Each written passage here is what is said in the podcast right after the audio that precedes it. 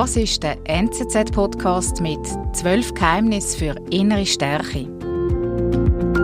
Allein weil ich eben überlebt habe. Das ist schon mal was Komisches, Gruseliges. Und ähm, auch die Tatsache, dass sich dann der Täter selbst äh, getötet hat, ähm, wird quasi dann indirekt auch mir angelastet. Und die Tatsache, dass ich ein Interview gegeben habe, ist auch ein großes Verbrechen, ein No-Go sozusagen. Das ist Natascha Kampusch. Ihr Name ist im Jahr 2006 um die Welt gegangen. Der Entführungsfall Natascha Kampusch ist einer der spektakulärsten der letzten Zeit.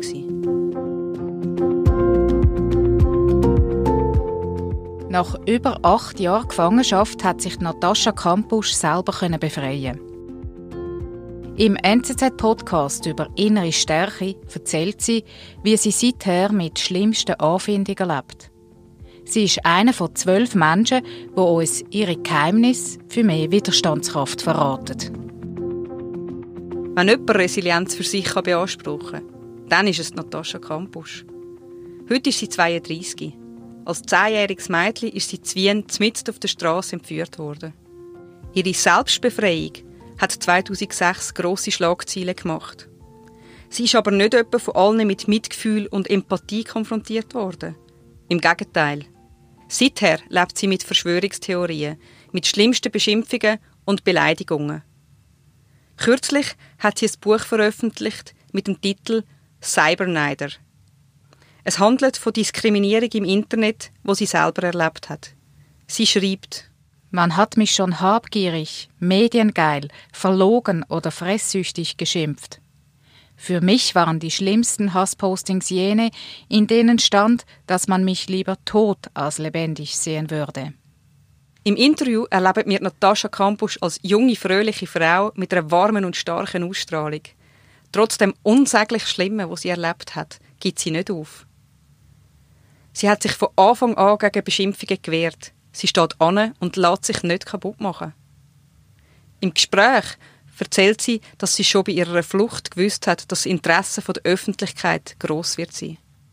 Naja, also ich hatte es äh, schon vermutet, weil ich eben so lange ähm, eingesperrt war und da dachte ich, dass da schon ein großes Medieninteresse auf mich einstürmen würde. Und ich habe das auch mit dieser ersten Polizistin, mit der ich zu tun hatte, besprochen, dass sie dann eben interviewt werden würde. Und sie hat mich nur so belächelt und gesagt, wer sollte mich denn interviewen? Und dann habe ich zu ihr gesagt, ja, aber du wirst schon sehen, du wirst interviewt werden. Und bitte sag was Nettes. und ja, und sie hat dann auch tatsächlich ein Interview gegeben der Mediendruck war gewaltig. Äh, können Sie das mal beschreiben, wie das war, als Sie da im Krankenhaus waren? Also es sind Leute dort auf diese, ich war ja auf einer Station und da standen auch Sicherheitsposten davor, äh, auch bewaffnet und ich wurde so, ab, so, so stark abgeschirmt, wie es nur ging. Und dann gab es die ersten Journalisten, die es in den Lift geschafft haben und die dann irgendwie rausgefunden haben, auf welcher Ebene ich war und das Ganze dann noch in den Lift hineingeschrieben haben. Also mit Bleistift oder Kugelschreiber und ähm, das musste dann entfernt werden. Und meinen Eltern wurde aufgelauert und die wurden also verfolgt mit Autos und ja, man hat sie überwacht und auf dem Nachhauseweg behindert. Auch internationale Journalisten aus Paris oder aus Südamerika waren da und äh, sind mit meiner Mutter, haben sie zur Tür begleitet, lieberweise. Ja.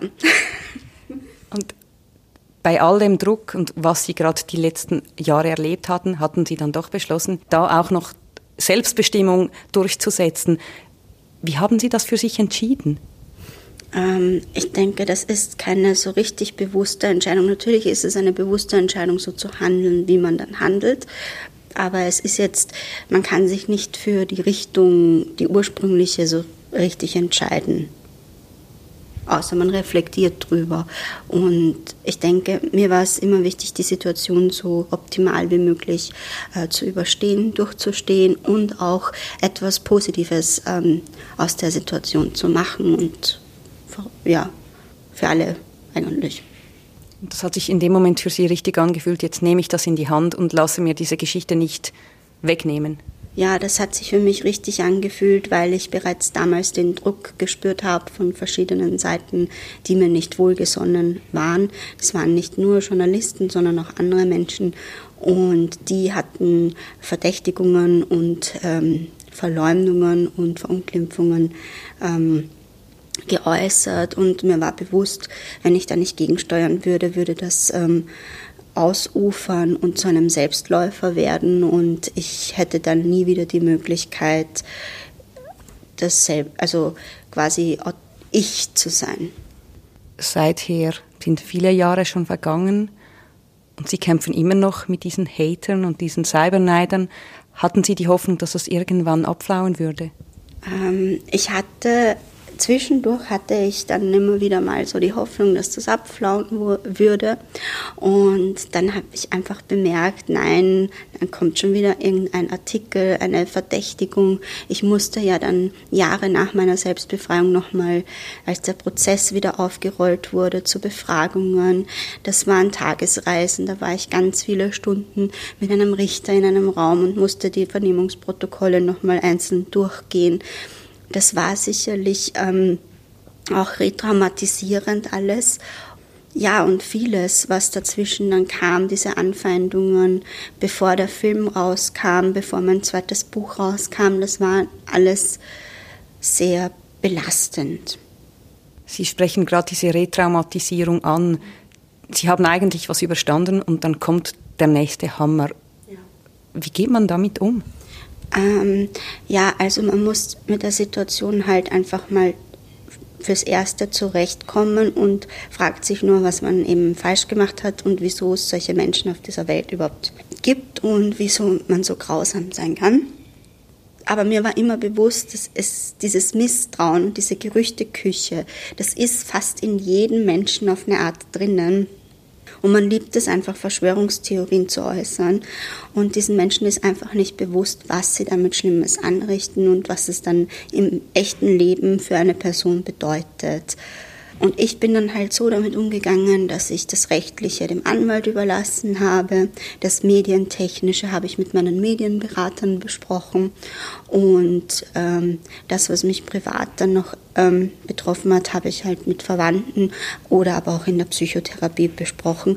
Was natürlich auch nicht unbedingt so ähm, toll ist, wenn man dann so eine Gesprächstherapie oder eine Psychoanalyse für eine aktuelle Situation, für die man absolut nichts kann, aufwenden muss. Also man bezahlt dann quasi im doppelten Sinne für das Ganze, was wer anderer in so einer Nachmittagslaune zum Besten gibt. Manchmal ist man ja versucht, wenn so ein, ein doofer Kommentar kommt, dagegen zu halten. Ja, genau. Haben Sie das von Anfang an intuitiv gemacht, dass Sie ja. denen keine Reibungsfläche gaben? Ja, habe ich intuitiv gemacht. Und was bei mir auch eben stark dazu kam, war einfach diese Erfahrung mit dem Ganzen, mit dem Unrecht, mit allem, was mir halt widerfahren ist, mit den schlechten Dingen und dieses Gefühl, ich möchte nicht an solche, also das ist jetzt, klingt schon fast so ein bisschen religiös und so, aber ich möchte nicht mit solchen naja, unrein ist jetzt das falsche Wort, aber mit so ekligen, schmierigen Menschen, öligen, abartigen, ähm, grauslichen Menschen zu tun haben. Und da hat sich dann wie so eine Art Brechreiz, also wirklich so Magenschmerzen und so, ein, so eine Übelkeit in Bezug auf diese Menschen eingestellt. Und ich wollte auch gar nicht so richtig mit denen in Berührung kommen, weil sie einfach abstoßend sind. Das muss man an dieser Stelle sagen, ohne zu haten oder um zu haten. Ja. Wie schützen Sie sich denn, dass Sie das all den Müll gar nicht lesen müssen? Ja, ich habe eben ähm, eine Medienagentur, die zum Beispiel alles, was auf meine Webseite kommt und was da gepostet wird, durchliest. Ich natürlich bin ich auf Twitter und Instagram auch aktiv und sehe das teilweise, aber da ist es auch meine Entscheidung, ob ich mir das dann jetzt noch alles extra anschaue oder ob ich sage, okay, das ist wieder XY, ähm, ich befasse mich da gar nicht ich kann den Tipp nur weitergeben. Man sollte sich auch nicht jetzt dann das Profil von der Person so anschauen und irgendwie sich überlegen, wer ist das und also das ist egal. Solange es da jetzt die Nachrichten sich im Rahmen halten, kann man das irgendwie einfach ignorieren. In Ihrem Buch schreiben Sie beispielsweise über Amanda Todd, die sich ähm, das Leben nahm, weil sie ähm, einem massiven ähm, Shitstorm ausgesetzt war. Dieser Shitstorm war nicht weltweit, sehr lokal, aber trotzdem sehr, sehr stark. Sie müssen mit einem Shitstorm umgehen, der weit über die Grenzen von Österreich hinausgeht. Wie halten Sie das aus? Ja, also ich halte das aus. Ich habe einfach ein Bewusstsein dafür, wie grausam Menschen sein können. Ich habe ein Bewusstsein dafür, dass es sehr viel kriminelle Energien einfach gibt und auch diesen Voyeurismus. Und von daher kann ich auch diese Menschen irgendwie verstehen. Ich kann sie nicht gutheißen, aber ich kann, ich habe ein Verständnis dafür, aber nicht so ein Verständnis im Sinne von Nachsehen, sondern eher, ja, es hilft mir einfach, das zu analysieren und drüber nachzudenken und das kann ich auch weitergeben. Also, dass man einfach versucht, wenn man jetzt gemobbt wird, zu sagen, also auch falls Schüler zuhören, wenn man in der Schule gemobbt wird, das geht auch irgendwann vorbei. Das sagen einem auch manchmal die Eltern. Das klingt zwar auch sehr grausam aufs Erste, weil natürlich ist die Klasse oder die Schule das unmittelbare Umfeld und der Lebensraum und man kann sich nicht auf einmal wegzaubern. Aber man sollte bedenken, man ist nur relativ kurz, was das ganze Leben anbelangt, in einer Schule. Also kann man einfach nur darauf hoffen, dass es, wenn man erwachsen ist, besser wird oder dass man vielleicht bessere Noten hat und dann irgendwann der Vorgesetzte von den Mobbern ist und sagt, nein, nein, so geht's nicht und es gibt weniger Gehalt oder irgendwas in die Richtung. Sie hätten sich unter Umständen wegzaubern können. Sie hätten Österreich verlassen können, ähm, eine Schutzidentität annehmen. Das wollten Sie nicht. Ja, also ich wollte das nicht. Ich habe mich ja selbst befreit. Ich habe ja nichts Böses getan. Und es schien aber alles so in diese Richtung zu gehen von den Leuten die quasi um mich herum waren, auch behördliche Menschen, die einfach so nach dem Motto, ja, versteck dich doch, nimm eine andere Identität an, mach bloß nicht so Aufsehensdrum. Das, das klang einfach für mich von Anfang an falsch. Das, das waren diese Tendenzen in Richtung Mundtot machen. Das, das setzt völlig an der falschen Stelle an ich bin ja entführt worden, ich bin nicht die Täterin, ich bin nicht die Verbrecherin. Und es kam mir viele, viele Jahre, mindestens fünf, sechs Jahre nach meiner Selbstbefreiung so vor, als würde man mich gesellschaftlich gerne als die Täterin sehen. Und deswegen auch das Misstrauen, die ganzen äh, Schmutzkübelkampagnen gegen mich. Was glauben Sie, weshalb wollte man Sie als Täterin sehen? Das ist also für uns, äh, sage ich mal, normale Menschen absolut absurd. Äh, ja, also allein weil ich eben überlebt habe. Das ist schon mal was Komisches, Gruseliges. Und ähm, auch die Tatsache, dass sich dann der Täter selbst äh, getötet hat, ähm, wird quasi dann indirekt auch mir angelastet. Und die Tatsache, dass ich ein Interview gegeben habe, ist auch ein großes Verbrechen, ein No-Go sozusagen. Sie halten ja den Leuten vor, was ihnen passiert ist und erinnern sie daran, dass es halt auch schlimme Sachen in der Welt gibt. Dann wird auch oft gesagt, halt doch mal den Mund oder so. Sie machen das nicht.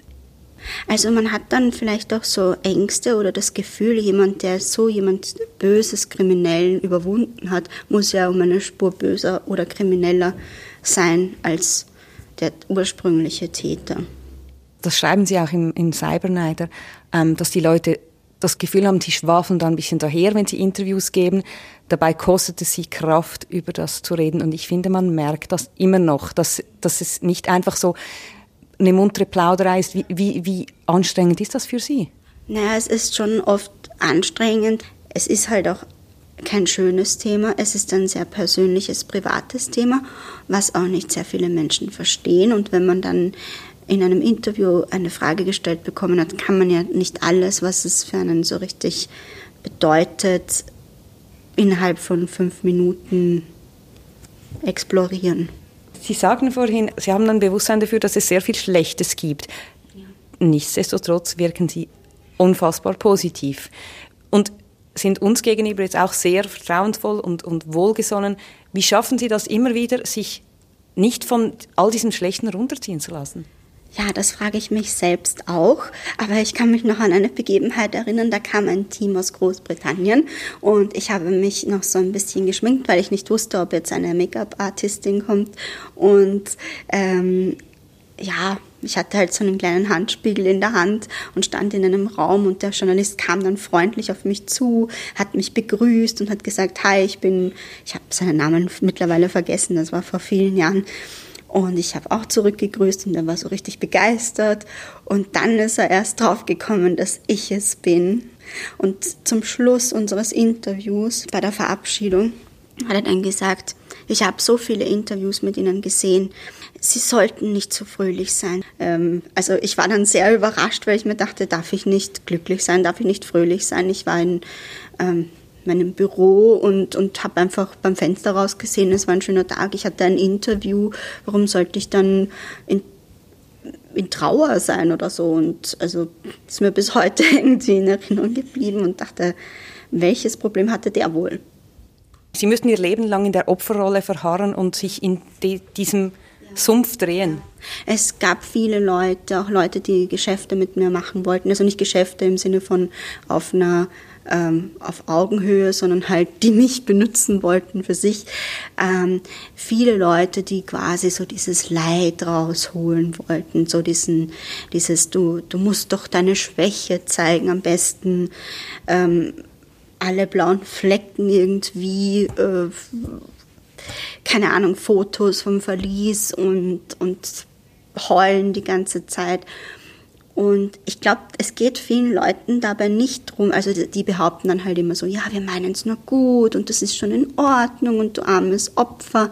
Und bei denen geht es aber eher drum, so viel rauszuholen, wie geht. Und ähm, das sind keine wohlgesonnenen Menschen, absolut nicht auch wenn sie so rüberkommen. Wenn ich dann nicht so äh, von vornherein schon so einen gesunden Menschenverstand hätte, gibt also es gibt sicher viele Leute, denen Schreckliches passiert ist, die dann von Journalisten in irgendwas hineintheatert werden. Und äh, deswegen gibt es auch diese ganzen Sendungen, wo Menschen heulen, wo wir uns alle dann immer vom Fernseher an den Kopf greifen, wieso da die Kamera drauf gehalten wird. So eine Situation wäre das dann wenn man nicht Nein sagen würde. Aber man kann es halt nicht erkennen. Auch meine Eltern wurden, als sie mich vermisst haben, von sehr vielen Journalisten hinters Licht geführt, weil die einfach eine Horrorstory wollten. Meine Mutter als Mörderin hinstellen und so weiter. Und jetzt machen sie die Leute wahnsinnig, weil sie beschlossen haben, ich genieße jetzt das Leben. Ich ja. habe es nämlich genug lange nicht so genießen dürfen. Genau. Und deshalb haben die dann nichts anderes zu tun, als in den Computer zu tippen und was Böses über mich äh, ins Internet hinein zu senden und zu verbreiten. Aber ich ähm, sende Schmetterlinge und bunte Blumen. Das ist der NZZ-Podcast mit «Zwölf Geheimnisse für innere Stärke» von Anja Knabenhans und der Rebecca Häfeli. Im Mittelpunkt der nächsten Folge steht die Marina Berini, wo Coach für Resilienz und Glück ist. Was sicher auch eine gute Maßnahme ist, ist sich mal überlegen, was ist mir denn wichtig in meinem Leben, die Werte mal aufzuschreiben. Sich wirklich mal einfach an einem verregneten Wochenende Zeit zu nehmen und zu schauen, was sind die Werte, die ich leben will. Alle Folgen gibt es auf den Podcast-Plattformen wie Apple Podcasts und Spotify oder auf nzz.ch-podcast.